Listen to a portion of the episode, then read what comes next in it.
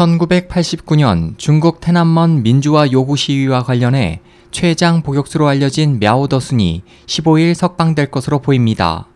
15일 홍콩 사우스차이나 모닝포스트는 미국의 중국 인권단체 두이와 재단을 인용해 테난먼 시위 참가 관련 최장 기수인 мя오가 11개월 감형돼 이날 베이징 옌칭 교도소에서 출감할 예정이라고 보도했습니다. мя오는 1989년 테난먼 시위 당시 탱크 진입을 저지하던 다른 학생, 노동자들과 함께 불타고 있던 탱크에 바구니를 던진 혐의로 체포돼 방화죄로 사형 집행유예를 선고받았습니다.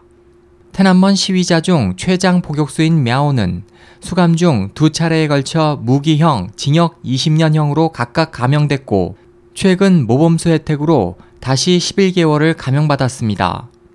두이와 재단 측은 мя오가 현재 27년간의 수감 생활로 정신과 체력이 극도로 쇠약한 상태에 처해 있으며 B형 간염과 조현병을 앓고 있다고 밝혔습니다.